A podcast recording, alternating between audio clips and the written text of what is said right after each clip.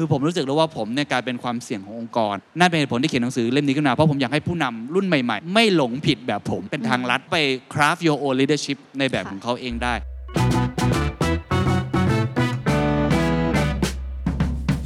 จริงๆแล้วความเป็นผู้นำไม่จำเป็นที่คุณต้องมีลูกน้อง มันคือตัวคุณเองครับอืมผมสัมภาษณ์ผู้นำมาหลายคน ข้อนี้แหละครับที่เขามีเหมือนกัน คือ self reflection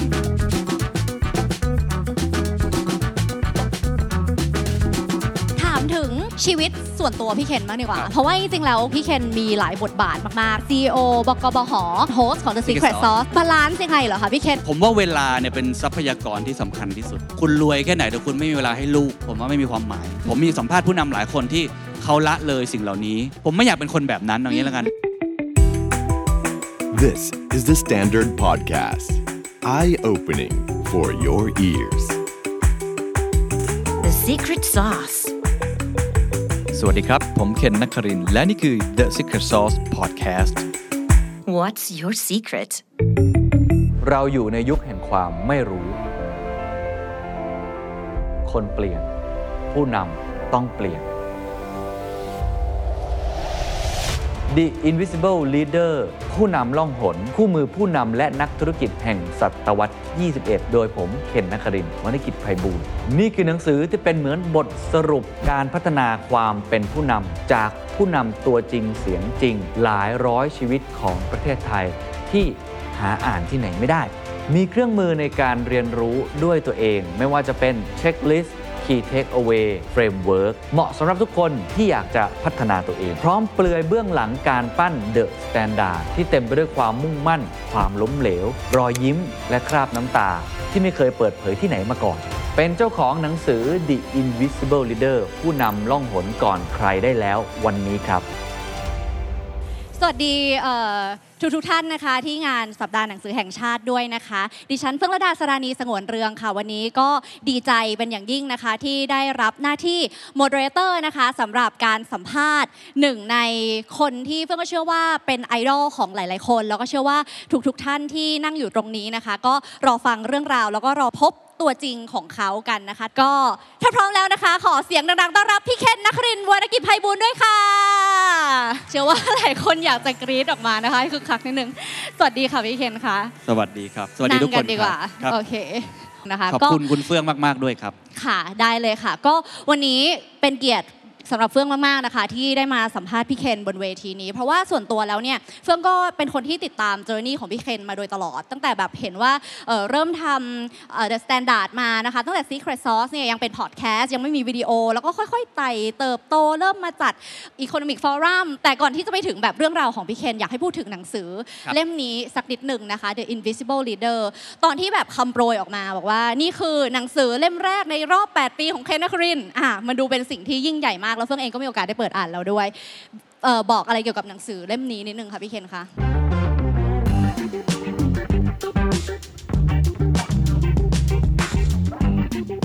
ก็มันเกิดขึ้นจากประสบการณ์ของผมที่ทำงานมาใน The Standard ประมาณ 6 ปี ก่อนหน้านี้ผมมีหนังสือ 2 เล่ม หลายท่านอาจจะไม่ค่อยรู้ เรียกได้ว่าจริง ๆ เราเป็นนักเขียนมาก่อนนะครับ แต่พอทำ The Standard เป็นสื่อออนไลน์เนี่ยกลายเป็นว่าเราเป็นนักจัดรายการพอดแคสต์เรากลายเป็นคนที่ออกหน้ากล้อง คล้ายๆ กับเฟื่องอะเนาะแล้วเราก็เป็นผู้บริหารด้วยทำให้ไม่ค่อยมีเวลาไปเขียนหนังสือเท่าไหร่ แต่ว่าผมมีงานอย่างหนึ่งที่ผมชอบมากและผมรักมากจนถึงทุกวันนี้ แล้วคิดว่าจะทำไปจนวันตายก็คือการสัมภาษณ์ อืม ผมชอบแบบเนี้ยการได้นั่งพูดคุยเอ่อกับคนที่เก่งๆ หรือว่าคนที่คิดแตกต่างจากเรา ค่ะ พอคุยจากรายการใน The Secret Sauce นะครับ ประมาณ 5 ปี เราก็เริ่มรู้สึกแล้วว่า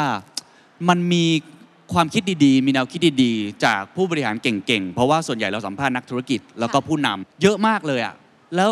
เขาเรียกว่ามันอั้นอะมันอยากระบายออกมา ค่ะคือผมเนี่ยเป็นคนที่พอไปฟังคนมาเยอะๆเนี่ย ผมก็จะชอบโทรไปเล่าให้คนนู้นคนนี้ฟังว่าเฮ้ยมันมีเรื่องดีๆแบบเนี้ยอยากจะส่งต่อ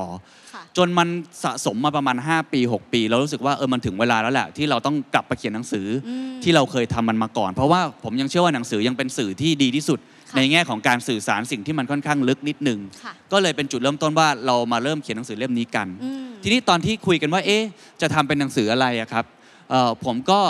ถ้าแบบง่ายที่สุดนะลองคิดภาพตามนะค่ะก็รวมบทสัมภาษณ์เอาคนเก่งๆ มารวมเป็นบทสัมภาษณ์แล้วก็ถามตอบถามตอบก็ได้ แต่ตอนเราทำไปทำมาเรารู้สึกว่า เราอยากให้มันพิเศษกว่านั้นอืมเราอยากให้มันเป็นบทเรียนบางอย่างที่ผม ตกตะกอนมันมาแล้ว ค่ะอาจจะยังไม่ถึงขั้นตกผลึก แต่อยากให้มันมีความรู้ที่ทุกคนเอาไปใช้ต่อได้ ค่ะ ก็นั่งคุยกับทีมงานครับว่าเอ๊ะมันมีอะไรหรอที่มันเป็นสิ่งที่เป็นความรู้รวบยอด เหมือนกันในผู้บริหารทุกคน อืม ในนักธุรกิจทุกคนในผู้นำทุกคนมันคืออะไรกันแน่ มันก็ค่ะ ออกมาหลายอย่างมาก อืมแล้วมันก็ออกมาเป็นความรู้รวบยอดอย่างหนึ่งที่ผมเชื่อว่าเหมือนกันหมด ก็คือความเป็นผู้นำ อืม แล้วผมก็รู้สึกว่าในฐานะที่เราก็เป็นผู้นำด้วยในองค์กรค่ะ นะครับ เราเริ่มรู้สึกว่าสิ่งนี้สำคัญมากๆ แล้วผมก็อ่านตำรามาค่อนข้างเยอะเรื่องความเป็นผู้นำผมก็รู้สึกว่าเออมันไม่ค่อยมีตำราผู้นำไทยอะอืมเพราะบริบทแบบไทยๆเนี่ยมันต่างจากต่างประเทศใช่ค่ะจะเป็นไปได้ไหมนะ ถ้าเรารวมทั้งผู้นำไทยอืมที่เป็นปฏิบัติจริงค่ะทั้งผู้นำต่างประเทศก็คือเชิงทฤษฎี ผมก็อ่านหนังสือมาบ้าง รวมทั้งอย่างที่ 3 ก็คือชีวิตผมเองค่ะในรอบ 5-6 ปี ผมเชื่อว่าเดอะ s แ a นดาร์ดก็น่าจะมีบทเรียนที่ทั้งสำเร็จแล้วก็ทั้งล้มเหลวอืมทั้งดีใจทั้งเสียใจ ทั้งเฮกันหรือว่าทั้งร้องไห้เนี่ยค่อนข้างเยอะทีเดียว ค่ะก็เลยเอา 3 อย่างนี้มารวมกัน อืมในเชิงปฏิบัติ ในเชิงทฤษฎี แล้วก็ชีวิตจริงของผมเอง อืม แล้วก็เลยออกมาเป็นหนังสือเกี่ยวกับความเป็นผู้นำส่วนคอนเซปต์ผู้นำล่องหนเดี๋ยวเราคงคุยกันต่อว่ามันหมายความว่าอย่างไร ค่ะ แต่โดยหลักๆเนี่ยมันจะคล้ายๆกับที่ผมเขียนไว้ตรงต้นเนี่ยครับว่ามันอืมคือคู่มือผู้นำนักธุรกิจศตวรรษที่ 21 ค่ะ อันนี้คือสิ่งที่อยากจะสื่อสารมากที่สุด แล้วก็ผมเชื่อว่าเอ่อ ความตั้งใจคืออยากให้คนทำงานทั่วๆไปทุกคนเลยที่ไม่ต้องเป็นผู้นำเนี่ยก็อ่านได้ เพราะผมเชื่อว่าทุกคนในที่นี้ทั้งหมดเลยเนี่ยนะครับ มีความเป็นผู้นำในตัวเองอืมถ้าเราไม่มีความเป็นผู้นำในตัวเองเนี่ยเราจะไม่สามารถที่จะทำให้ตัวเองเป็นคนที่ดีขึ้นได้เลย อันนั้นเป็นจุดเริ่มต้นของหนังสือครับอืมแล้วจริงๆ ถ้าพูดถึงคำว่าผู้นำอืมในยุคนี้นิดนึงค่ะพี่เคนจริง ๆ แล้วเราพูดกันเสมอพี่เคนก็พูดอยู่ตลอดว่า โลกตอนนี้มันแบบเอ่อวุ่นวายสับสนเนาะพี่เคนรู้สึกว่าจริง ๆ จุด ต่างสำคัญของผู้นำในการที่แบบเราเป็นผู้นำรุ่นใหม่อะต้องนำสื่อออนไลน์ต้องนำในยุคเนี้ยกับผู้นำที่อาจจะแบบคลิเช่หรือว่าสมัยโบราณอะไรอย่างเงี้ยค่ะอ่ามันครับต่างกันยังไงบ้างคะ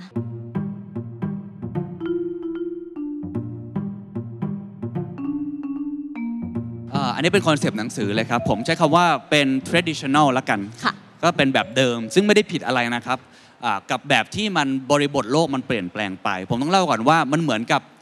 น้ำมันเปลี่ยนสีอะครับค่ะดวงอาทิตย์มันขึ้นเปลี่ยนทิศอะอืมหลังปี 2000 เป็นต้นมาเนี่ยทุกอย่างมันไม่เหมือนเดิมค่ะด้วยเทคโนโลยีมันเปลี่ยนแปลงไปอืมหรือว่าเรื่องของคนที่มีอำนาจมากขึ้นโซเชียลมีเดียหรือล่าสุดก็คือโควิด -19 เนี่ยมันทำให้บริบทมันเปลี่ยนค่ะสมมุติว่าเราเป็นปลาเนี่ยน้ำมันไม่เหมือนเดิมอืมป ลาก็ต้องเปลี่ยนแปลงตัวเองเช่นเดียวกัน อันนั้นค่ะทำให้ผมสังเกตเห็น ซึ่งในรอบ 5-6 ปีเนี่ยสิ่งนี้แหละที่สังเกตเห็นแล้วนอกจากเรื่องความเป็นผู้นำที่ผมบอกแล้วอืมคือไอ้ความเป็นผู้นำนิยามความหมายของมันเนี่ยก็เปลี่ยนแปลงไปด้วยค่ะทีนี้ถามว่าแบบดั้งเดิมคืออะไรอืมแบบดั้งเดิมเนี่ยผมคิดว่าไม่ได้ผิดอะไรนะครับ จริงๆค่ะก็ยังใช้ได้อยู่ในบางกรณี เช่น ความเป็นผู้นำคือคนที่แข็งแกร่งอืมเวลาเรานึกถึงผู้นำสมมติไป search คำว่า leader เป็นภาษาอังกฤษเนี่ยค่ะเราจะเห็นภาพของจอห์นเอฟเคนเนดีอืมอย่างนี้เป็นต้น เราจะเห็นเรื่องของเออประธานาธิบดีประเทศต่างค่ะๆเห็นมาร์ตินลูเทอร์คิงค่ะเราจะเห็นผู้นำหลาย ๆ คนที่เขาเปลี่ยนแปลงโลก หรือว่าอืมเปลี่ยนแปลงสังคมของเขาเอง แบบนั้นก็ไม่ได้ผิดอะไรก็เป็นค่ะแบบเดิม สิ่งที่เราสังเกตเห็นเหมือนกันคล้ายๆ กันคือความแข็งแรงอืมความเก่งอืมมันต้องเป็นผู้นำที่เก่ง เป็นผู้นำที่นำเดี่ยวค่ะเป็นผู้นำที่มีอำนาจแล้วสามารถใช้ได้อย่างเต็มที่ในการอืมสั่งการค่ะเช่น ยกตัวอย่างวินสตันเชอร์ชิลค่ะที่เป็นอดีตนายกรัฐมนตรีของสหราชอาณาจักร สามารถต่อสู้กับฮิตเลอร์ได้อืมมีหนังออกมาเรื่อง Darkest Hour หลายคนอาจจะเคยค่ะได้ดู ผู้นำในยุคนั้นเป็นผู้นำที่ต้องมีความแข็งแรงมากอืมๆต้องเด็ดเดี่ยวมากๆ ต้องค่ะเด็ดขาดมาก directive มากๆๆใช่แบบต้องบกสั่งการเก่ง ซึ่งมันดีนะครับ จริงอืมๆมันดีนะ แต่พอยุคใหม่เนี่ยบริบทโลกมันเปลี่ยน เช่นค่ะอะไร ปัจจุบันนี้ผมเชื่อว่าใครที่เป็นผู้บริหารองค์กรในที่นี้ไม่แน่ใจมีใครมีลูกทีมบ้างหรือเปล่านะฮะยอดฮิตคำถามยอดฮิตที่ผมจะโดนเยอะที่สุดเวลาผมเซ็นอะไรเซ็นแล้วมีคนมาถามเนี่ยบอกทำไงดีลูกน้องไม่ค่อยฟังเลยอืมทำยังไงดีทีมงานเนี่ยไม่ค่อยเชื่อเราเลยเลยอืมแม้ว่าเราจะมีอำนาจนะค่ะเราให้คุณให้โทษเขาได้ เพราะว่า คนมีอำนาจมากขึ้นค่ะคนมีโซเชียลมีเดียและคนมีทางเลือกในการออกไปทำงานที่อื่น โดยที่ไม่ต้องอยู่กับเราก็ได้อืมนั่นเป็นเหตุผลที่ทำให้ผู้นำในยุคเนี้ยต้องมีความเอมพัตตีมากขึ้นค่ะมันจะมีคำว่า empathy engage energize พวกเนี้ยคือสิ่งที่เปลี่ยนแปลง แต่ถ้าถามผมอะไรที่เปลี่ยนแปลงเยอะที่สุด และเป็นคอนเซปต์หลักที่สุด คือเรื่องของอำนาจอืมในอดีตเราใช้อำนาจได้อย่างเต็มที่ เราค่ะสามารถทุบโต๊ะสั่งได้อย่างเต็มที่ เราสามารถสมมติคุณเฟื่องระดาเป็นลูกน้องผมนะค่ะบอกเฟื่อง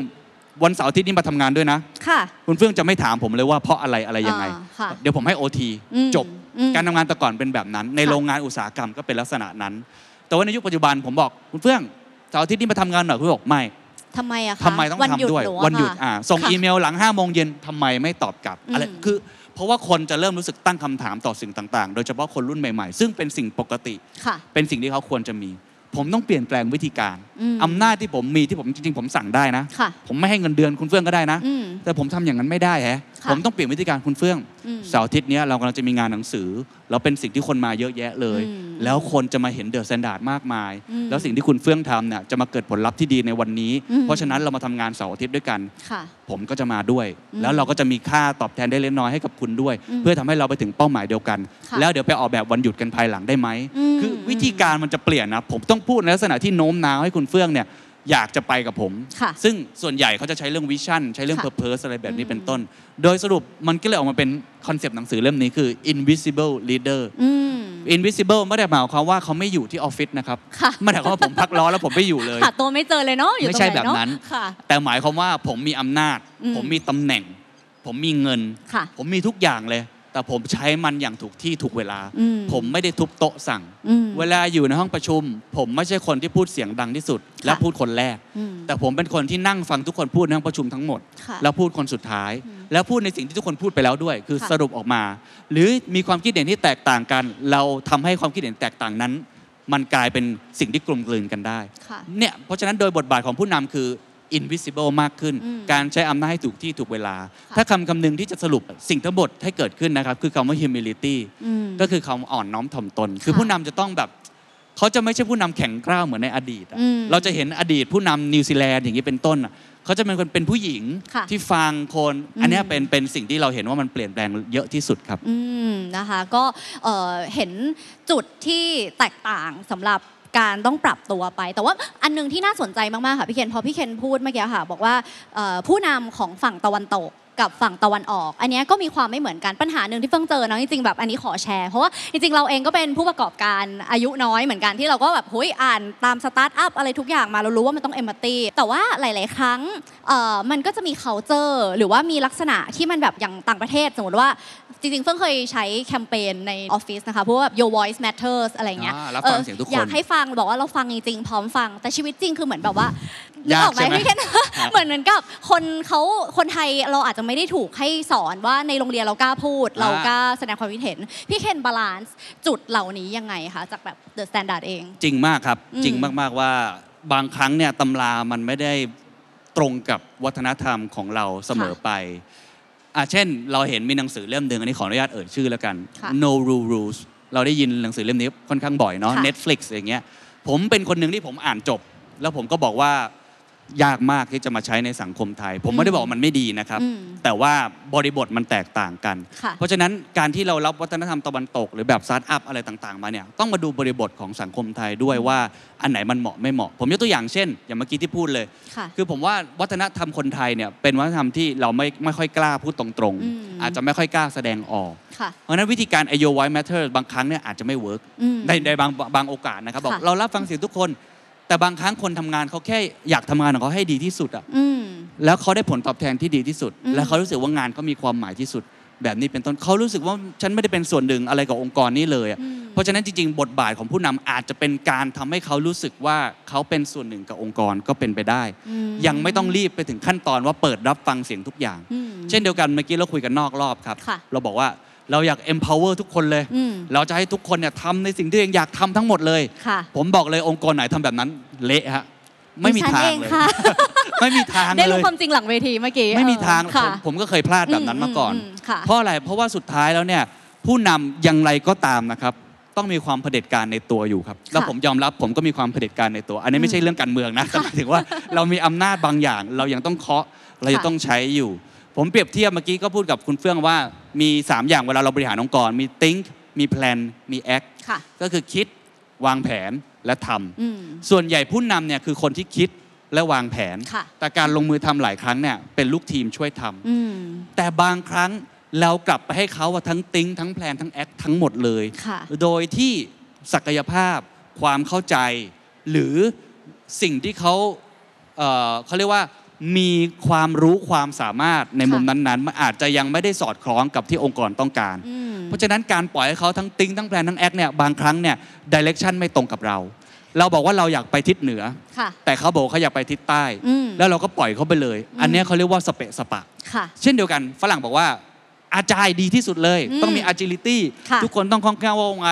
ผมเองก็เป็นองค์กรที่อาจายมากค่ะแล้วบางทีอาจายเกินไปอืมคือไม่มีระบบอืม ไม่มีอะไรที่ยึดเอาไว้ว่า และอะไรล่ะคือกฎค่ะอะไรคือระเบียบอืมอะไรคือวัฒนธรรมที่ควรจะเป็นค่ะเพราะฉะนั้นหลาย ๆ ครั้งเนี่ยไอ้วัฒนธรรมหลาย ๆ แบบ คุณต้องเอากลับมาปรับใช้กับองค์กรตัวเองให้ได้ สุดท้ายสิ่งที่จะเป็นต้นแบบหรือ best practice คือตัวคุณเองครับอืม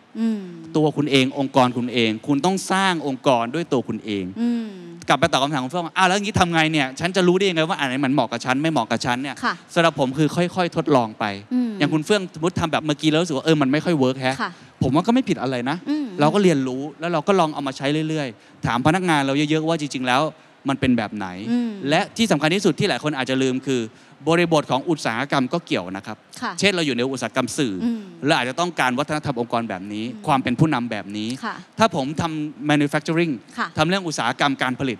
ความเป็นผู้นำก็อาจจะต้องอีกแบบอืมหรือถ้าผมเป็นนายกรัฐมนตรี ความเป็นผู้นำก็อีกแบบหนึ่งค่ะเพราะฉะนั้นความเป็นผู้นำเนี่ยมันเป็นศาสตร์และศิลป์อืมันไม่จำเป็นต้องตายตัวศาสตร์ก็คือความรู้ที่รวบรวมมาจนกลายเป็นวิชาได้อืมศิลป์ก็คือไม่ต้องมาสอนผมหรอกอืมคุณเฟื่องไม่ต้องมาฟังผมก็ได้วันนี้ คุณเฟื่องเอาไปทดลองทำในแบบของตัวเอง อันนี้ก็เป็นได้ ฉะนั้นคุณต้องสร้างความเป็นผู้นำแล้วก็ทำยังไงให้เหมาะสมกับองค์กรตัวคุณเองให้มากที่สุดครับ ก็คือต้องบูรณาการใช่ทุกๆศาสตร์ทุกความรู้ที่เราเก็บเล็กผสมน้อยมา แต่ว่าต้องเอามาเบลนกับความเป็นตัวเองเราต้องรู้จักตัวเองว่าเราเป็นใครให้ได้มากที่สุด แล้วผมว่าความเป็นผู้นำมันเป็นเจอร์นี่ครับค่ะมันเป็นการเดินทางอืมอืมพอพูดว่าเป็นการเดินทางเนี่ยมันไม่จบค่ะคุณต้องเดินไปเรื่อยอืมๆคุณอาจจะล้มบ้าง คุณอาจจะถอยหลังบ้าง แต่ทุกๆ การเดินทางอะ คุณมองย้อนกลับไปอะคุณเดินมาไกลแล้วนะผมว่าคุณเฟื่องก็เดินมาไกลแล้วผมเชื่อว่าทุกคนที่ฟังอยู่เนี้ยก็มีเส้นทางในแบบของตัวเองอืมคำถามก็คือตอนที่คุณเดินไปเรื่อยๆเนี่ยค่ะคุณได้สะสมสิ่งที่มันเป็นตัวตนของคุณเองมากน้อยแค่ไหน อย่าลืมตรงนั้นอืมหลายๆครั้งความเป็นผู้นำเราไปก๊อปปี้คนอื่นมากจนเกินไป แล้วทำให้ไม่เป็นตัวเอง สไตล์ของแต่ละคนก็ไม่เหมือนกันอืมเอาสิ่งนั้นน่ะมาเป็นจุดเริ่มต้นแล้วค่ะค่อยๆสร้างเขาเรียกว่า craft your own story craft your own leadership อืม สร้างตัวตนความเป็นผู้นำในแบบของตัวคุณเองครับอืมเมื่อกี้พี่พี่เห็นเอ่อเมนชั่นเรื่อง think plan แล้วก็ act ใช่ไหมคะก่อนที่จะไปถึง act เนี่ยอันนี้แบบ specific นิดนึงการ plan ของพี่เคนอะต้องต้อง plan ถึงถึงถึงประมาณไหนหรอเพราะเพราะเผื่อแบบใครต้องไป empower ทีมอะไรเงี้ยค่ะโเป็นคำถามที่ดีมากครับอืมคำว่าแพลนในความหมายเนี่ยไม่ได้หมายความว่าแค่วางแผนนะค่ะคำว่าแพลนสำหรับผมคือการวางกลยุทธ์อืมและการวางวิสัยทัศน์ค่ะแผนเนี่ยมันคือสิ่งที่เราทำตามกระบวนการค่ะจนไปถึงเป้าหมาย แต่หลาย ๆ ครั้งครับ แผนเนี่ยมันจะล้มเสมอแหละอืมไอ้ planning คำว่า planning อะมันห้ามนิ่งค่ะหลาย ๆ ครั้งพอทำไปเนี่ยบริบทมันเปลี่ยน อย่างเช่นเราบริหารงานอยู่ดีๆ เกิดโควิด -19 ขึ้นมาอืมเราจะทำแบบเดิมได้หรือเปล่า มันก็เป็นไปไม่ได้ค่ะเพราะฉะนั้นในมุมมองของผมเนี่ยผู้นำมีหน้าที่ในการแค่วางกรอบเอาไว้หนึ่งอืมวางวิสัยทัศน์ค่ะถ้าผู้นำไม่มีวิสัยทัศน์ องค์กรไหนไม่มีวิสัยทัศน์ ยากมาก ๆ ที่คุณจะไปต่อ และอันนั้นเป็นสิ่งที่สำคัญที่สุดในแง่ของจุดเริ่มต้นค่ะวิสัยทัศน์หรือ purpose คืออะไร คือเราจะไปไหนอะครับอืมเช่นผมถามเฟื่องอะพรุ่งนี้จะไปไหนกันอืมถ้าคุณไปถามองค์กรทีมงานของคุณเองสมมติ 30 คน ผมค่ะร้อยกว่าคนเนี่ยผมเดินไปให้คนไปสัมภาษณ์พนักงานผมเนี่ยนี่ก็มีอยู่รอบๆว่า the standard purpose คืออะไรอืม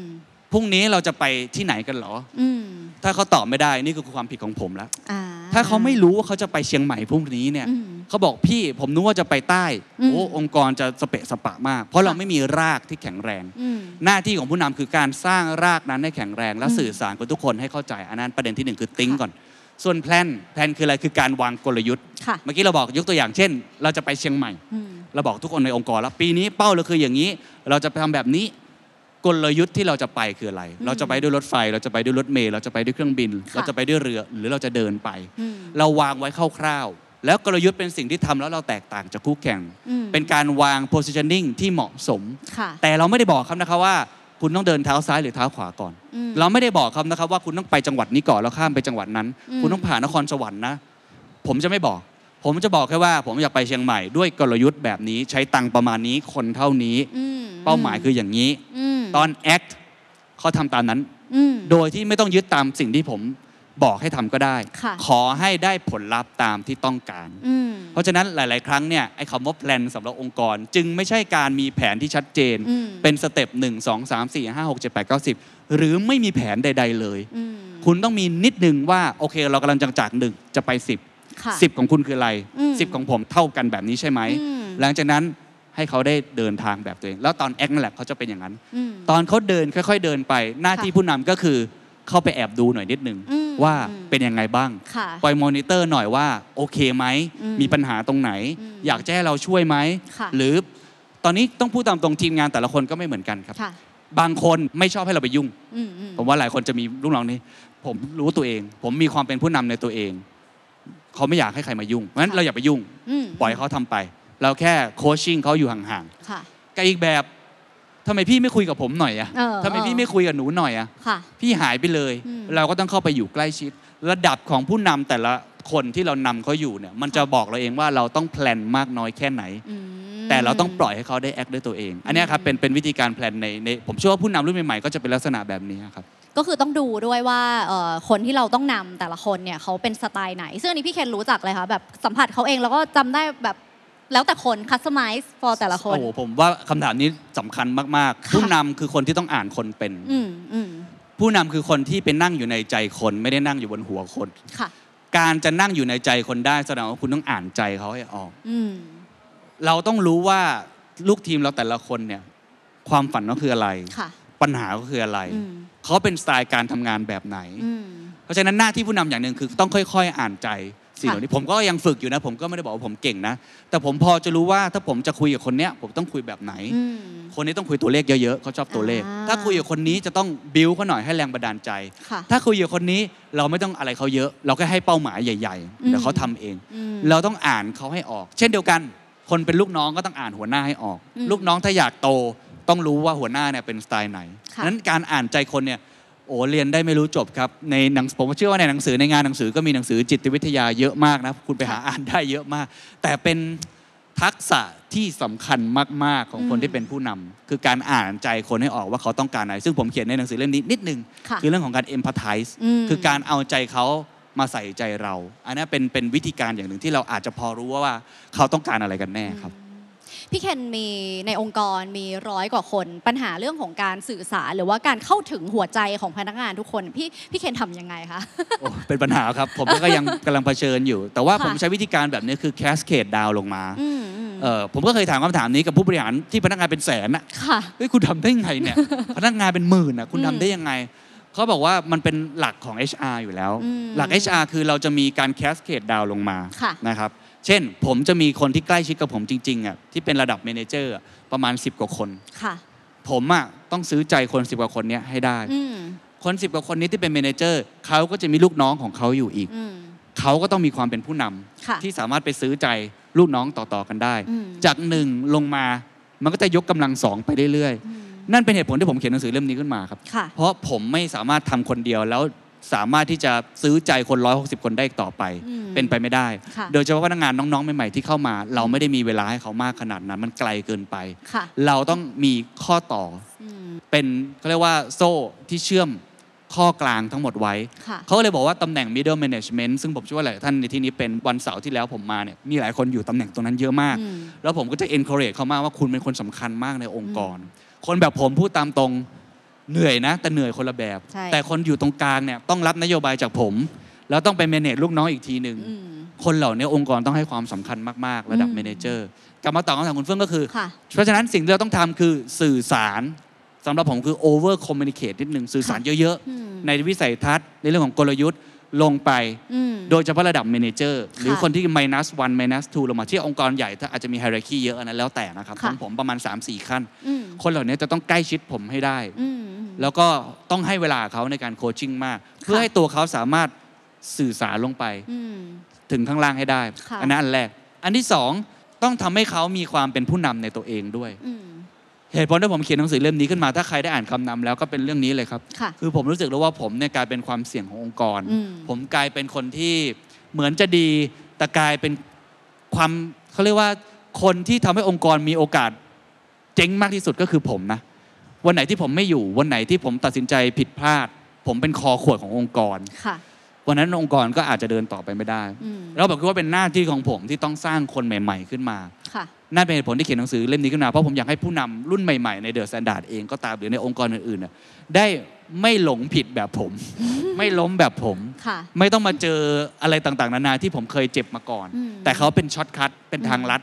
แล้วเขาก็ไป craft your own leadership ในแบบค่ะของเขาเองได้ ถ้าคนที่เป็นระดับ manager มีค่ะความเป็นผู้นำในตัวเอง และสามารถสื่อสารและสามารถที่จะ manage ทีมของเขาเองได้ นั่นแหละจุดนั้นก็ทำให้ใจของผมที่อยู่ข้างบนอาจจะสามารถสื่อลงมาถึงข้างล่างได้มากที่สุดเท่าที่จะเป็นไปได้ครับ สำคัญมากๆ middle management นะคะก็เดี๋ยวหาอ่านในนี้เพิ่มเติมเดี๋ยวจะไปอ่านเพิ่มเติมอีกด้วยนะคะครับถามถึงชีวิตส่วนตัวพี่เคนบ้างดีกว่าครับเพราะว่าจริงๆแล้วก็จะเห็นว่าจริงๆ พี่เคนมีหลายบทบาทมากๆ ทั้งแค่ใน The Standard เองก็หลักๆก็ 3 อย่างละ CEO บกบหเอ่อเป็น host ของ The Secret Secret Sauce Sauce ซึ่งคลิป on ถี่มากๆ ทุกวัน แล้วพอไปดูในไลฟ์สไตล์ส่วนตัวพี่เคนอีก ถ้าใครติดตาม Instagram พี่เคนนะคะ อย่างเมื่อเช้าก่อนมานี่ก็คือไปตีเทนนิสมานะคะ คือใช้ชีวิตสุดมากในทุกๆด้านบาลานซ์ยังไงเหรอคะพี่เคนอันนี้คือแบบ Amazing มากสำหรับเฟื่องค่ะ ผมว่าเวลาเนี่ยเป็นทรัพยากรที่สำคัญที่สุด เป็นทรัพย์สินที่สำคัญที่สุด คุณรวยแค่ไหนแต่คุณไม่มีเวลาให้ลูก ผมว่าไม่มีความหมาย อืม ผมเก่งแค่ไหน ถ้าผมไม่มีเวลาให้ทีมงานผมก็ไม่มีความหมาย อืม อย่างแรก mindset ต้องมาก่อนว่า คุณต้องให้ความสำคัญกับเวลา ค่ะว่าเวลา 24 ชั่วโมงทุกคนเท่ากัน อืม แต่คุณจะใช้มันอย่างไร ค่ะ ถ้าเกิดคุณมีเวลาน้อย คุณก็ต้องเพิ่มเวลาของคุณ แล้วเอาสิ่งที่มันอาจจะดูไร้สาระ ลดลงไปให้ได้มากที่สุดเท่าที่เป็นไปได้ อย่างเช่น ผมเองเนี้ยอะอย่างวันนี้ผมก็ตื่นประมาณ6-7โมงขึ้นมามาออกกำลังกาย เพราะผมรู้ว่าสุขภาพเป็นเรื่องสำคัญอืมในอดีตผมก็ตื่นสายครับ ผมก็ตื่นโอ้โหแล้วตอนกลางคืนก็ดึกดึกดื่นดื่นๆทำงานบ้าง หรืออาจจะสังสรรค์กับเพื่อนๆบ้าง เวลาในชีวิตของคนเราจริง ๆ ต่อวันที่เราใช้ในสิ่งที่เราคิดว่ามันมีความหมายกับอนาคตของเรา หรือความคนของเราเนี่ยค่ะ มันลดลง เพราะเราไปมัวไปใช้ในสิ่งที่มันอาจจะไม่จำเป็น แต่พอเรา realize หรือตระหนักได้ว่าคุณค่าของเวลามันคืออะไร ผมเปลี่ยนใหม่มาเลย ผมบริหารจัดการเวลาตัวเองใหม่ อันนี้หลายคนอาจจะเคยได้อ่านมาบ้างแล้วกับกับหนังสือเล่มนี้นะครับค่ะเขาพูดถึงการจัดการเวลาก็คือการที่มันเหมือนขวดโหลอะอืมแล้วผมเชื่อว่าอันเนี้ยมันง่าย ๆ แต่ว่ามันเป็นเรื่องจริงที่ทำยากมากค่ะเรามีเวลาเท่ากันคือขวดโหล มีสามอย่างที่คุณต้องใส่ลงไปในขวดโหลในแต่ละวันค่ะอันแรกคือก้อนหินอืมก้อนใหญ่ค่ะ ก้อนหินก้อนใหญ่คือสิ่งที่สำคัญในชีวิตของคุณ เช่นสำหรับผมมี 4 อย่างที่สำคัญในชีวิต 1. สุขภาพสำคัญมากค่ะเพราะถ้าผมสุขภาพไม่ดีผมทำงานไม่ได้ค่ะ 2. เรื่องของงานอืมผมต้องเก่งขึ้น ผมต้องบริหารงานได้ทุกอย่าง 3. เรื่องของความสัมพันธ์ค่ะมีผลวิจัยมากมายครับว่าความสุขของคนจริง ๆ แล้วง่ายมากคือเรื่องของความสัมพันธ์อืมถ้าคุณมีความสัมพันธ์ที่ดีกับเพื่อน กับแฟน กับครอบครัวกับสังคม คุณจะมีชีวิตที่ดี ค่ะอันนี้เป็นเรื่องจริงมากๆ และอย่างที่สี่ที่ผมให้ความสำคัญมากคือเรื่องของงานอดิเรกอืมอย่างที่ผมทำคือการเล่นค่ะหรือเรื่องของอาสิ่งที่ทำให้เราผ่อนคลายอะค่ะมนุษย์มันต้อง balance นะผมค่ะ คิดว่าอย่างนั้น ก้อนหินก้อนใหญ่รอบเนี้ยผมจะใส่สี่อย่างนี้ให้เต็มก่อนเลยในแต่ละวัน โหใส่ไปเลย ค่ะ เช่น เช้านี้ผมต้องตารางแน่นเอียด ผมต้องหนึ่งไปออกกำลังกาย อืมต้องให้เวลากับภรรยาค่ะกินข้าวนู่นนี่นั่น อืม ต้องให้เวลากับเรื่องงาน อืมพวกเนี้ยผมจะใส่ไว้ก่อนกับครอบครัว ค่ะ อันที่สองคือก้อนเรียกว่าก้อนกรวดละกัน ก้อนกรวดก้อนกลางๆหน่อย อันนี้เป็นสิ่งที่ไม่ถึงกับสำคัญมาก ไม่ได้เร่งด่วนมาก ไม่ได้จำเป็นกับชีวิต แต่มีไว้ก็ดีเหมือนกัน อันนี้ก็เรื่องหนึ่งกับอย่างที่สามคือก้อนทรายค่ะทรายแบบละเอียดเล็กๆอะครับ อันนี้ว่าตามตรงคือสิ่งที่มันไร้สาระครับอืมในแต่ละวันคือแบบ เออเราไม่ต้องรู้ก็ได้อะอืมข่าวสารในโลกวันนี้ผมเชื่อว่าเกินครึ่งเป็นสิ่งที่เราไม่รู้ก็ไม่ได้กระทบชีวิตของเราค่ะใครจะทะเลาะกับใครดราม่าเป็นยังไงอืมผมรู้สึกว่ามันไม่สำคัญกับชีวิตค่ะการเล่นโซเชียลมีเดียโดยที่แบบลืมตัวไปเรื่อยอืมๆบางทีมันก็ไม่สำคัญ การใส่ใจคำนินทาของใครบางคน การไปยึดถือกับสิ่งที่มันไม่จำเป็นกับชีวิตของเราค่ะเหล่านี้บางทีเราใช้เวลากับมันมากนะครับอืมในแต่ละวัน ถ้าเกิดเราบริหารจัดการสิ่งเหล่านี้ได้ เอาก้อนหินก่อนใส่ลงไปให้เต็มก่อนค่ะ ผมก็จะเหลือก้อนกรวดกับก้อนทรายนิดเดียวเองอืมแต่หลาย ๆ ครั้งเนี่ยผมก็เคยผิดพลาดก่อนช่วงโควิดนะฮะอืมคือผมเอาแต่ก้อนทรายไปใส่ไว้เต็มเลยอ่าแล้วผมก็ไปสังสรรค์กับเพื่อน ๆ ผมไม่ใส่ใจสุขภาพตัวเอง ผมมัวแต่เล่นโซเชียลมีเดียไปเรื่อยค่ะๆสำหรับผมโซเชียลมีเดียเป็นสิ่งที่มัน toxic มากแม้ว่าผมจะทำสื่อออนไลน์นะค่ะแต่ผมไม่สนับสนุนให้ใครเล่นแบบนั้นนานอืมๆแล้วก็ Google Calendar เนี่ยใช้ให้เต็มที่ค่ะตารางผมจะแน่นมากอืมแต่ใส่ไปเชื่อไหมครับคุณเฟื่องค่ะยิ่งคุณยุ่งเท่าไหร่ ผมยิ่งจัดการเวลาตัวเองได้ดีมากขึ้นเท่านั้น ซึ่งไม่น่าเชื่อแปลกมากคือยิ่งยุ่งเท่าไหร่เรายิ่งรู้เห็นความสำคัญว่า ผมต้องไปกินข้าวกับที่บ้านให้ได้อืมวันเนี้ยอืมผมต้องไปอยู่กับหลานผมให้ได้โอ้ผมต้องออกกำลังกายให้ได้ทุกวันนี้ผมค่ะออกกำลังกายประมาณ4ี่ห้าวันต่อสัปดาห์โอ้ไม่มีก็ต้องหามันให้ได้อะอืมเราต้องหามันให้เจอ เพราะว่าผมคิดว่านี่คือก้อนหินก้อนใหญ่ของผม อันเนี้ยเป็นเป็นสิ่งที่ผมใช้มาตลอดแล้วผมเชื่อว่าทุกคนทำได้ค่ะเพราะว่าเวลาสัมภาษณ์ผู้บริหารเก่งๆอะ ตารางแน่นเอียดเหมือนกันนะครับ แต่เชื่อไหมครับ ทุกคนเนี่ยมีเวลาออกกำลังกายหมดอืมทุกคนหุ่นดีจังเลยโอ้ทุกคนแข็งแรงจังเลยค่ะวันก่อนเพิ่งมาเจอคุณกอบการค่ะนะครับประธานกรรมการของกสิกรไทยค่ะอายุ 60 กว่าแล้ว ท่านยังต่อยมวยทุกวันอยู่เลยแล้วท่านก็ยังแข็งแรงมากค่ะเจอคุณสาราล่ำซำของเมืองไทย ก็โอ้โหยังแข็งแรงมากๆอยู่เลย เล่นไตรกีฬาอืมในขณะที่ก็บริหารการจัดการเรื่องของงานได้ค่ะเพราะฉะนั้นผมเชื่อว่าเรื่องของเวลาจะเป็นตัวบอกว่าคุณมีความเป็นผู้นำมาก เท่าไหร่ด้วยนะฮะอืมผู้นำคนไหนที่บริหารเวลาไม่ได้ ผมเชื่อว่าเขาก็จะบริหารองค์กรได้ยากเช่นเดียวกันครับอืมสำคัญมากๆกับการใส่ก้อนก้อนหินลงไปตรงนั้นก่อนนะคะ อันนี้ถามส่วนตัวพี่เคนเพราะว่าพี่เคนก็ให้ความสำคัญกับงานเมื่อกี้เป็นหนึ่งในก้อนหินด้วย แล้วในจังหวะที่องค์กรแน่นอนเนี่ยเราผ่านพ้นทุกช่วงวิกฤตบางบางบางครั้งเฟื่องเชื่อมาก ๆ ว่าองค์กรต้องการเราในการทำงานมากกว่า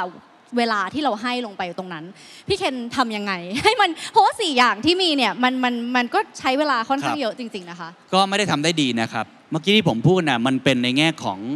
คนจะคิดว่ามันเท่ากันในแต่ละวัน ค่ะ แต่มันไม่เท่ากัน อืมอืม ปีแรกของเดอะ s แ a นดาร์ดก้อนหินของผม คือเดอะ s แ a นดาร์ดค่ะ ทั้งชีวิต อ่า ผมทุ่มให้มัน ผมเลยไม่ค่อยชอบคำว่า work life balance ค่ะ เพราะคำว่า balance ทำให้หลายคนเข้าใจผิด อืม คิดว่ามันคือการต้องสมดุลกันทั้งหมด ค่ะ ผมชอบคำว่า work life flow work life harmony ค่ะ คือสิ่งที่มัน flow ไปตามสถานการณ์ที่เกิดขึ้น อืมอืมเป็นไปไม่ได้หรอกครับ ที่คุณกำลังสอบอยู่ สอบไล่อะแล้วคุณจะเอาเวลานั้นไปรักษาสุขภาพ อืมอืมอืมคุณต้องอ่านหนังสือ อืมอืม มันเป็นไปไม่ได้หรอกครับ องค์กรผมอยู่ในช่วงเริ่มต้นในช่วง ค่ะ 2 ปีแรก ที่ผมจะเอาเวลาไปเล่นน่ะอืม ผมจะเอาเวลาไปเขียนหนังสือเป็นค่ะไปไม่ได้ ช่วง 2 ปีแรกของ The Standard เวลาร้อยผมให้ The Standard ร้อยเลยครับอืผมให้เต็มที่ผมทุ่มทั้งแรงกายแรงใจ ให้ไปทั้งหมดให้กับทีมงานทุกอย่างค่ะเพราะมันคือช่วงเริ่มต้นอืมเพราะฉะนั้นสิ่งที่สำคัญที่สุดก็คือ ในแต่ละช่วงชีวิตของคุณเนี่ยก้อนหินของคุณมันจะเปลี่ยนไปครับค่ะจังหวะชีวิตจะบอกคุณเองอืมว่าคุณต้องให้ความสำคัญกับอะไรอืมเช่นช่วงเวลานี้คุณแม่คุณไม่สบายอืมผมว่าถ้าคุณให้เวลากับงานมากกว่าคุณแม่ คุณเป็นคนที่ ต้องกลับมาทบทวนตัวเองใหม่นะผมผมไม่ชอบ ผมไม่อยากเป็นคนแบบนั้นอย่างนี้แล้วกันอืมผมมีสัมภาษณ์ผู้นำหลายคนที่เขาละเลยสิ่งเหล่านี้ค่ะหรือผมก็เคยเป็นคนเหล่านั้นอืมผมรู้สึกไม่มีความหมายกับผู้นำที่ประสบความสำเร็จบนยอดเขา แต่มองย้อนกลับไปหันหลังไปแล้วไม่มีใครที่เราจะยินดีกับเขาได้เลยอืมผมยินดีที่จะเป็นผู้นำอยู่เขาเตี้ยๆแต่มีคนที่จูงมือไปด้วยกันดีกว่าอืมเพราะฉะนั้นกลับมาก็คือว่าในแต่ละจังหวะชีวิตเนี่ยเวลาจะบอกคุณเองค่ะว่า คุณต้องให้ความสำคัญกับเรื่องอะไรเป็นพิเศษอืมงั้นสุดท้ายเนี่ยผมจะถามทุกคนในห้องนี้เลยว่า ถ้าเขียนกระดาษมันออกมา อะไรคือก้อนหินก้อนใหญ่ที่สุดของคุณในชีวิต 4 อย่าง เขียนมันออกมา เต็มร้อยเปอร์เซ็นต์น่ะคุณให้อะไรมากที่สุดอืมเชื่อไหมครับ พอผ่านไปสมมุติว่าผ่านไป 6 เดือนข้างหน้า สมมติเรากลับมาคุยกันในเดือนค่ะกันยายน เขียนอีกรอบ ผมเชื่อว่าก็จะไม่เหมือนเดิมอืมเพราะว่าชีวิตมันจะมีเรื่องเซอร์ไพรส์ให้คุณตลอดเวลาค่ะมันจะบอกคุณเองว่า สุดท้ายแล้วจังหวะนั้นก้อนหินก้อนใหญ่ของชีวิตคุณมันคืออะไร และนั่นน่ะคือความเป็นผู้นำในแบบของผม ดังนั้นการใช้ชีวิตอย่างมีสติ แล้วคอยทบทวน reflect ตัวเองอย่างสม่ำเสมอในวันเนี้ยว่าฉันเป็นใคร ฉันมีความต้องการอะไร จังหวะนี้ฉันต้องใช้ชีวิตยังไงเป็นเรื่องสำคัญมากๆ รวมไปถึงการกุมบังเหียนเวลาชีวิตของตัวเองด้วย เมื่อเมื่อกี้คำที่คุณเฟื่องพูดอะค่ะอ่าสำหรับผมเป็นสิ่งที่ผู้นำต้องมีอันดับแรกเลยครับอืมอืมมคือ self reflection ค่ะ self awareness อืม ไปอ่านหนังสือผู้นำทุกเล่มในโลก จะเริ่มต้นด้วย self reflection กับ ค่ะ self awareness ก่อนเสมอออืมผู้นำต้องมีการทบทวนตัวเองในทุกๆวัน อืมผู้นำต้องมีการรู้ว่าตัวเองต้องการอะไรในทุกๆวัน ค่ะ เพราะถ้าคุณไม่รู้ตัวเอง คุณจะไม่สามารถบริหารตัวเองได้ อืม และคุณจะไม่สามารถบริหารคนอื่นได้ ค่ะ ในเล่มนี้ผมเลยเขียนตั้งแต่เริ่มต้นเลยคือเรื่องของ realize คือตระหนักรู้ ค่ะ และเรื่องของการที่คุณกลับมาตรวจสอบตัวเองก่อน อืมผู้นำต้องส่องกระจกตัวเองทุกเช้าว่า ความต้องการของฉันวันนี้คืออะไร อืมอะไรคือสิ่งที่คุณอยากทำให้สำเร็จ อืม และทุกพรุ่งนี้คุณต้องกลับมาถามตัวคุณเอง จุดแข็งจุดอ่อนของฉันคืออะไร อะไรคือสิ่งที่ฉันต้องพัฒนาตัวเอง ผมถึงบอกว่าจริง ๆ แล้วความเป็นผู้นำไม่จำเป็นที่คุณต้องมีลูกน้องค่ะ มันคือตัวคุณเองครับอืมถ้าทุกวันนี้คุณตื่นขึ้นมาแล้วคุณไม่รู้ว่าตัวคุณเองต้องการอะไร ยากมากเลยครับ ที่คุณจะพูดตามตรงนะฮะจะประสบความสำเร็จในชีวิต ผมสัมภาษณ์ผู้นำมาหลายคนแล้วหลายคนจะบอกว่า เอ๊ะ อะไรที่เขามีเหมือนกันเหรอ ข้อนี้แหละครับที่เขามีเหมือนกัน เขารู้ว่าตื่นเช้าวันนี้เขาจะไปทำอะไรอืมเขารู้ว่าวันนี้ตอนนอน วันนี้เขาทำสิ่งที่เขาต้องการจะทำสำเร็จหรือไม่อืมเขาจะมีเป้าหมาย และเขาจะสามารถสะท้อนตัวเองได้ในทุกๆวัน ว่าวันเนี้ยฉันยืนอยู่ตรงไหนในแผนที่โลกอืมฉันยืนอยู่ตรงไหนในสมรภูมิของการแข่งขัน ฉันยืนอยู่ตรงไหนในความสัมพันธ์ ผู้นำต้องมีความเซลล์ awareness ในตัวเองค่อนข้างสูงมาก พี่เคนเคยมีจังหวะหรือว่าช่วงที่ไม่ได้ยินเสียงเหล่านั้นของตัวเองไหมคะเพราะว่าเฟื่องเชื่อว่ายุคนี้มันเป็น bombard ด้วย information เนาะด้วยความต้องการบางทีเรา empathy เรารับฟังลูกน้องอะสมมติ เรารับฟังเราเอาความต้องการของทุกคนมาลองแบบประมวลผล แล้วมันมีแบบช่วงนั้นที่แบบเสียงของพี่เคนมันหายไปบ้างไหมคะ มีแน่นอนครับอืมมีเป็นประจำอืมโดยเฉพาะช่วงที่เราประสบการณ์น้อยอืมอืมช่วงที่เรายังเป็นต้นไม้แบบอ่อนเอ็นตามลมอะครับค่ะเจอพายุนิดเดียวเราปลิวเลยอืมเจอฟ้าผ่านิดนึงเราเราตายเลย แล้วก็ตามกระแสสังคมไป แล้วผมเชื่อว่าผมไม่ได้ใจที่นี่อายุกันเท่าไหร่นะครับค่ะคนรุ่นใหม่ ๆ หลายคนเนี่ยกำลังเผชิญความท้าทายตรงนี้อยู่ แต่ผมอยากให้เป็นเรื่องปกติ อืม ชีวิตมันมันเป็นเรื่องสนุกอะครับ ค่ะเราไม่มีทางรู้หรอกครับว่าเราจะเจออะไรบ้าง แล้วก็ประสบการณ์ของเราเนี่ยมันมันต้องใช้เวลา อืม กว่าต้นไม้ต้นหนึ่งรากจะแข็งแรงได้ รากสำหรับผมคือเซลล์รีเฟล c ชันหรือการรู้จักตัวเองอะค่ะ มันต้องใช้เวลา อืม ผมใช้เวลาเป็น 10 ปี ก่อนที่ผมจะสร้างตัวตนของผมแล้วผมเข้าใจตัวเองมาถึงวันนี้อืมถามว่าวันนี้มีการหลงไหม ก็มีบ้างเป็นค่ะเรื่องปกติ โดยเฉพาะคนเป็นผู้นำอืมจะหลงอะไรรู้ไหมครับ หลงง่ายสุดเลยครับ หลงในอำนาจค่ะ ใครที่เป็นผู้นำจะรู้ครับ พอคุณสามารถสั่งการใครได้ พอคุณได้รับความดีความชอบ อัตราของคุณมันจะกัดกินกัดกินคุณอืมเวลาคุณประสบความสำเร็จมาก ๆ ความสำเร็จนั้นน่ะ มันจะกัดกินตัวคุณเอง โดยที่คุณไม่รู้ตัวค่ะผมเป็น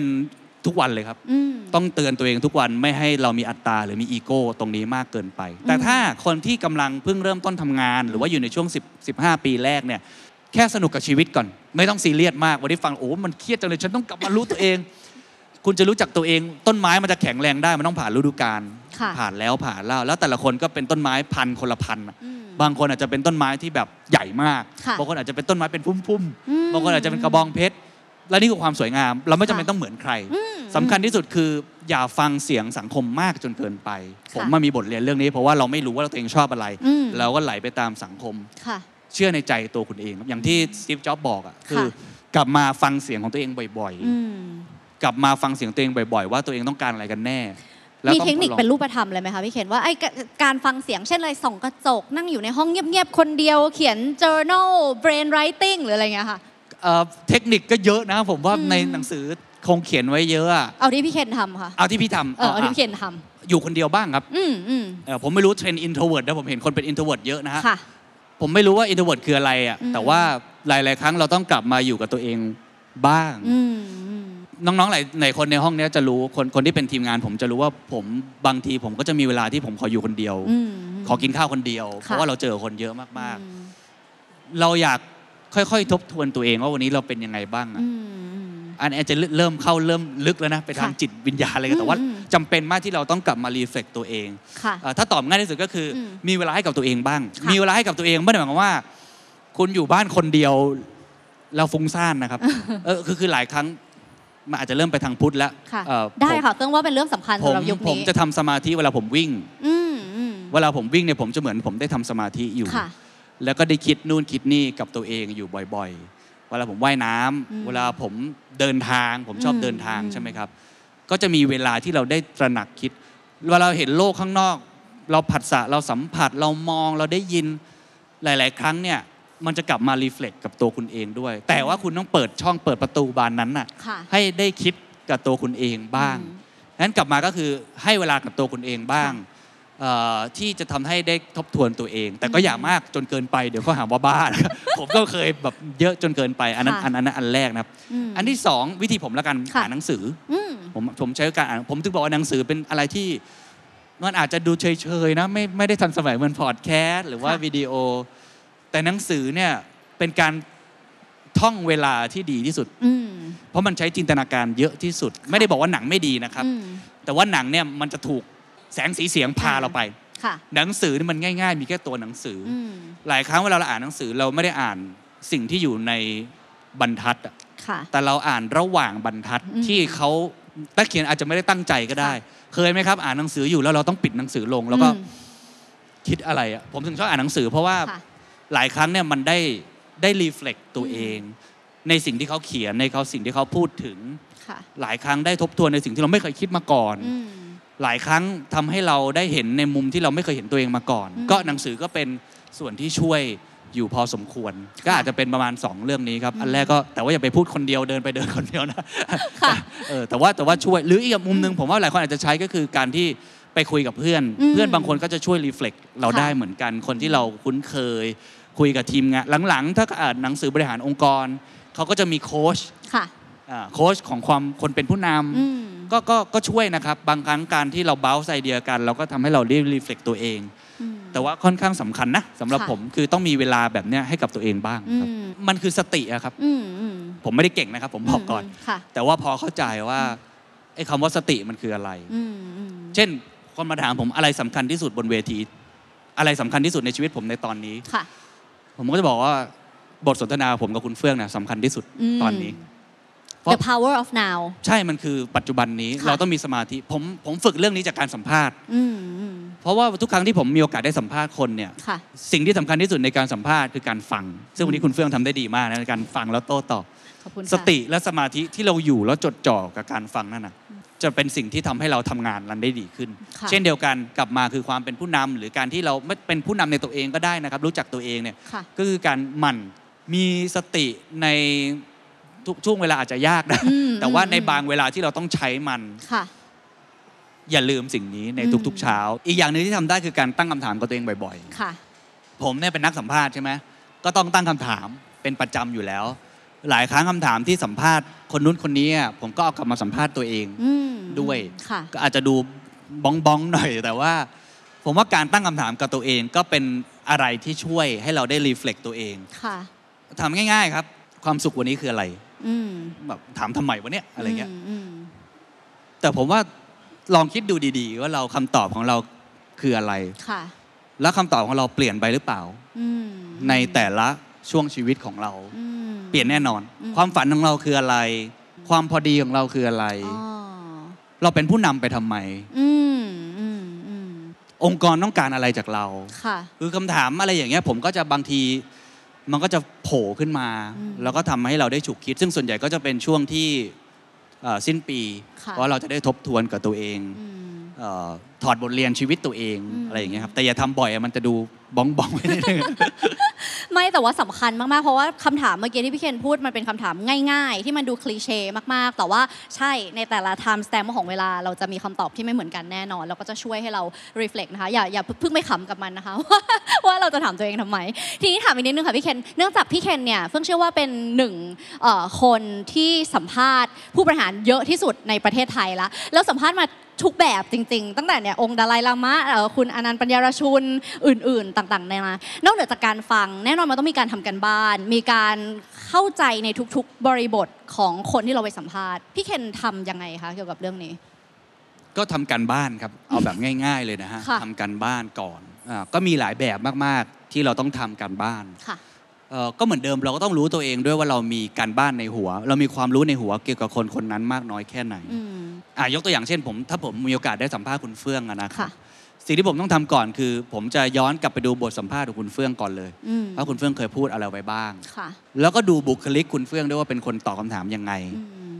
แล้วก็ดูด้วยว่าคุณเฟื่องมีทัศนคติต่อโลก แต่ละอย่างแบบไหนอืมเพื่อให้เข้าใจตัวตนของคุณเฟื่องอืมอันนี้เป็นสิ่งที่ทำกรรมกันบ้านก่อนถ้าถ้ามันมีให้ทำนะค่ะบางคนก็อาจจะแบบโลโปรไฟล์เขาแบบอืมคีปโลโปรไฟล์ก็อาจจะยากอืมอันที่สองเราต้องเข้าใจว่าเราอยากจะสัมภาษณ์เรื่องอะไร เป้าหมายของเราคืออะไร ซึ่งของผมคือรายการ The Secret Sauce ค่ะส่วนใหญ่ก็เป็นเรื่องของธุรกิจอืมความเป็นผู้นำอืมเราก็ต้อง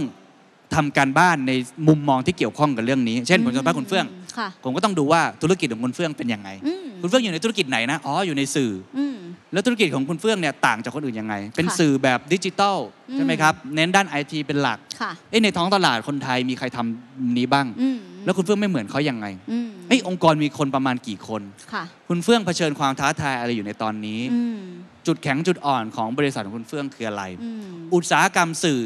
เป็นยังไงในตอนนี้ค่ะเติบโตมากน้อยแค่ไหนอืม อะไรคือ disruption ที่กำลังจะเกิดขึ้นค่ะอะไรคือโอกาสที่กำลังมีอยู่ในตอนนี้อืมอันนี้คือการทำการทำการบ้านเพื่อจะตอบโจทย์กับรายการของผมอืมทั้งในแง่ของบริษัทเอง หรือทั้งในแง่ของอุตสาหกรรมสิ่งนั้นๆเองอืมอันที่สามทำการบ้านเกี่ยวกับสิ่งที่อยู่รายล้อมที่อาจจะไม่เกี่ยวข้องกับคุณเฟื่องเลย แต่เป็นเรื่องที่กำลังเป็นปรากฏการณ์ที่เกิดขึ้นในปัจจุบัน เช่นอ่า AI อืมทุกวันนี้ใครๆก็พูดถึงน้อง Chat GPT ค่ะเออเราก็ต้องชวนคุยเรื่องนี้อืมหรือ เรื่องของ Gen Z อืมที่เราพูดคุยกันค่ะ mental health อืมอันนี้เป็นการบ้าน 3 อย่างที่ผมมักจะทำเสมอๆ ซึ่งค่ะเอ่อในอดีตก็ทำเองหมด ปัจจุบันอืมก็มีทีมงานเก่งมากคอยช่วยเหลือทั้งหมดเลยอืมอันสุดท้ายก็คือตอนอยู่หน้างานค่ะหน้างานก็จะมี 2 แบบแบบแรกคือ จริงๆ การสัมภาษณ์คือการสร้างบรรยากาศนะครับอืมการที่จู่ๆเราไปถามความสุขของคุณเฟื่องคืออะไร กลยุทธ์ของคุณเฟื่องคืออะไรเนี่ยอืมอืมผมว่าปกติแม้แต่สามีคุณเฟื่องอาจจะยังไม่ถามแบบนี้ด้วยซ้ำเนี่ย แสดงว่ามันเป็นประตูที่เปิดให้เราได้คุยในเรื่องลึกๆ มากๆ การสัมภาษณ์มันเลยหลายคนสัมภาษณ์กันแล้วเป็นแฟนกันก็มีนะอืมหลายคนสัมภาษณ์กันเป็นเพื่อนกันที่รักกันมากก็มี เพราะว่ามันค่ะเป็นการเหมือนกันได้บำบัดซึ่งกันและกันด้วยอืมเราต้องสร้างบรรยากาศให้เขาเกิดความเชื่อใจเราให้ได้อืมให้เกิด trust เราให้ได้ค่ะซึ่งหลาย ๆ ครั้ง ไม่ได้เกี่ยวกับสัมภาษณ์เก่งไม่เก่งอืมหลายครั้งเกี่ยวกับว่าตัวตนเราอะเขาอยากเปิดให้เราหรือเปล่าอืมเราอ่อนน้อมถ่อมตนกับเขาไหมค่ะเราอยากเรียนรู้กับเขาจริงหรือเปล่าอืมเราเริ่มต้นสร้าง small talk ทำให้เขาสบายใจแค่ไหนค่ะเช่นซีรีส์ล่าสุดผมสัมภาษณ์นักการเมืองหลายค่ะๆคนอย่างเงี้ยครับสำคัญมากตอนเปิดเข้ามาเนี่ย ผมต้องถามเขาก่อนพี่ผมคุยได้ทุกเรื่องไหมอืมอืมมีเรื่องไหนที่พี่ concern แบบไม่อยากให้ผมถามไหมอ๋อคือเราต้องเขาเรียกว่า build ไอ้ rapport อะครับคือสร้างความไว้เนื้อเชื่อใจ ค่ะ ผมไม่ทำลายพี่แน่นอนพี่ไม่ต้องห่วง อืมอืมแต่เราจะคุยกันด้วย fact แต่ทำไมเราต้องคุยกันเรื่องแบบนี้ เพราะประชาชนอยากรู้จริงๆนะครับ อืมอืมผมอาจจะถามตรงนิดนึงนะ ค่ะ ผมอาจจะต้องใช้กริยาท่าทางที่อาจจะดูแข็งกร้าวนิดนึงนะ อืม เพราะผมเป็นสื่อผมต้องทำแบบนี้นะ อย่างนี้เป็นต้นเนี่ย ค่ะ เราก็ต้องสื่อสารกับเขาก่อนให้เขาเชื่อใจเรา ผมค่ะ พูดอย่างนี้ได้เพราะว่าผมเคยผิดพลาดมาก่อน อืม ผมเคยสัมภาษณ์แล้วคนที่ให้สัมภาษณ์ผมไม่พอใจผมมีครับ ว่าผมมีครับค่ะมันเป็นบทเรียนอะอืมทำให้เรารู้ว่า เออ ไอความไว้ใจเนี่ยสำคัญมากอืมๆอันนี้คือการสร้างบรรยากาศอืมอันที่สองคือทำยังไงก็ได้ให้บทสนทนามันไหลลื่นที่สุดก็คือค่ะการฟังนั่นแหละอืมมันเหมือนการต่อยมวยอืมที่ทำยังไงก็ได้ให้ต่างคนต่างออกหมัดค่ะแล้วคนชมได้รับประโยชน์ที่สุดอืมได้เห็นการชกที่สนุกที่สุด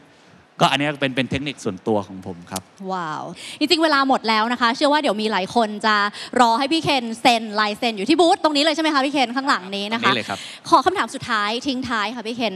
พี่เคนเดินทางมาถึงความแบบเพิ่งรู้สึกว่าในแคริพาของพี่เคนละกันในการต่อสู้มาจนแบบจากเด็กเภสัชมาจนถึงตอนเนี้ยที่เป็น CEO ของบริษัทสื่อสัมภาษณ์คนขนาดเนี้ยสำหรับเฟื่องมันถือว่าเป็นจุดค่อนข้างสูงมากๆแล้วของแคริพาของพี่เคนมอง next step ตัวเอง เป็นยังไงบ้างสำหรับจุดนี้มีความฝันที่ใหญ่กว่านี้ไหมยังไงคะบ้างคะผมอาจจะมองต่างนะผมก็คิดว่าตัวเองไม่ได้สำเร็จขนาดนั้นนะครับ มันมันเหมือนคนเวลา เวลาคุณไปถามคนวิ่งนะครับ วิ่งมาราธอนไม่แน่ใจใครใครวิ่งมาราธอนบ้างไหมครับ มีกันอ่ามีบ้างนะผมเชื่อว่าพอไปถามเขาว่าเขาไม่สนใจหรอกว่าเขาวิ่งมาราธอนมามากี่ครั้งเขาสนใจแค่ว่าครั้งต่อไปเขาจะไปวิ่งที่ไหน ผมก็เชื่อว่าตัวเองก็เป็นอย่างนั้นนะคือ โอเค เราภูมิใจพอใจกับสิ่งที่เรา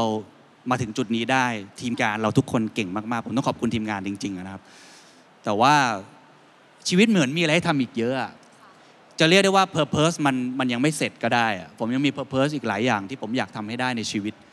ยกตัวอย่างถ้าใน The Standard ก็คือสโลแกนแล้วก็ Stand up for the people มันใหญ่มากเลยครับ ผมอยากเปลี่ยนแปลงสังคมเชิงบวกอะมันมันใหญ่เกินไปกับตัวผมด้วยซ้ำ แต่ผมใช้เดอะ s t แ n นด r d เป็นเครื่องมือ แล้วผมเชื่อว่าใน 6 ปีที่ผมทำเดอะ s t แ n นด r d มา ผมยังไม่ไปถึงจุดนั้นเลย ยังไม่ใกล้เคียงเลย แม้ว่าเส้นทางนี้อาจจะเริ่มเห็นภาพและว่ามันเริ่มเป็นบันไดขึ้นมา แต่มองขึ้นไปครับมันมันอีกไกลมากๆเลย เพราะฉะนั้นถามว่ามีอะไรที่อยากทำอีกไหมเยอะมากครับ เยอะมากๆ แล้วผมเชื่อว่าเราก็ยังอยากทำงานอยู่อะผมไม่รู้นะ ผมไม่ค่อยคิดเรื่องเกษียณอาจจะอายุยังไม่ถึงขนาดนั้น แต่ว่า เรายังมีหลายอย่างที่ต้องทำอ่าอย่างเช่นเดอะ s t แ n นด r d อยากทำอะไรอ่าแน่นอนเรามีเป้าหมายหลายอย่าง เราอยากเราอยากเปลี่ยนแปลงสังคมให้ได้มากกว่านี้ ยังมีคนตัวเล็กๆอีกมากมายที่เรายังไปไม่ถึง ยังมีคนไม่รู้จักเราอีกเยอะนะครับ ผมเชื่อว่าคนไม่รู้จักแ n นด r d ก็ยังมีอีก ยังมีปัญหามากมายที่เราน่าจะเป็นคนที่ช่วยเข้าไปททำมันให้คนอื่นเห็นแล้วช่วยแก้ไข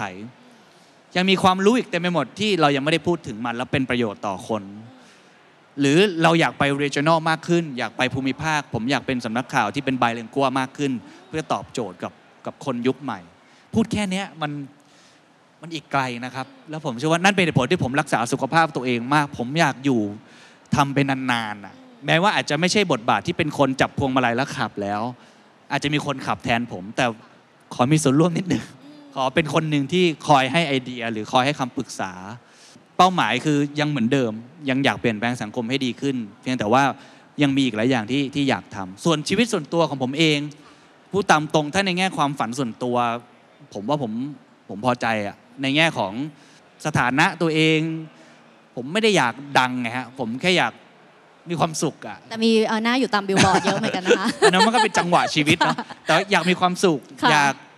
ผมว่าเชื่อทุกคนว่าอยากมีความสุขในชีวิตเนาะอืม แต่ว่าความสุขไม่ใช่แค่สนุกอะบางครั้งมันก็มีความทุกข์ก็เรื่องปกตินะครับ แต่สิ่งที่ผมอยากมีที่สุดผมอยากผมอยากมีความหมายอะผมอยากมีความหมายกับสังคมบ้าง ผมอยากมีค่ะความหมายกับกับครอบครัวผม อยากมีค่ะความหมายกับเพื่อนผมกับองค์กรของผม ซึ่งอันเนี้ยผมคิดว่าโอ้ยังยังยังอีกไกล แต่อย่างน้อยเราก็รู้สึกรู้สึกดีแล้วที่เราค่ะมาถึงตรงนี้ได้อืมเป้าหมายส่วนตัวในแง่ของชีวิตส่วนตัว บ้านหลังใหญ่ขึ้นกว่าเดิมรถคันโตขึ้นกว่าเดิม ผมว่ามันก็ทั่วๆไปอะไม่ได้คิดว่าสลักสำคัญอะไรค่ะ แต่ว่าจะเป็นเรื่องของไอ้ purpose ไอ้ตรงนี้มากกว่าที่เราอยากทำมันให้ได้ เชื่อว่าเอ่อทุกๆ อย่างที่พี่เคนได้ประสบพบเจอมาประสบการณ์ทุกอย่างได้รวบรวมอยู่ในหนังสือเล่มนี้แล้วนะคะ The Invisible Leader นั่นเองนะคะ ก็วันนี้พี่เคนพร้อมจากลายเซ็นถึงทุ่มหนึ่งเลยใช่ไหมคะ พร้อมเต็มที่นะคะ ก็และนี่คือพี่เคนนักเรียนค่ะ ขอบคุณพี่เคนมากๆค่ะ สวัสดีค่ะ And that's the secret sauce. ถ้าคุณชื่นชอบ The Secret Sauce episode นี้นะครับ ก็ฝากแชร์ให้กับเพื่อนๆ คุณต่อด้วยนะครับ และคุณยังสามารถติดตาม The Secret Sauce ได้ใน Spotify, SoundCloud, Apple Podcast, Podbean, YouTube และ Podcast Player ที่คุณใช้อยู่นะครับ และอย่าลืมติดตาม Facebook Fanpage The Secret Sauce เข้ามาติชมเข้ามาพูดคุยกับผมได้เลยนะครับ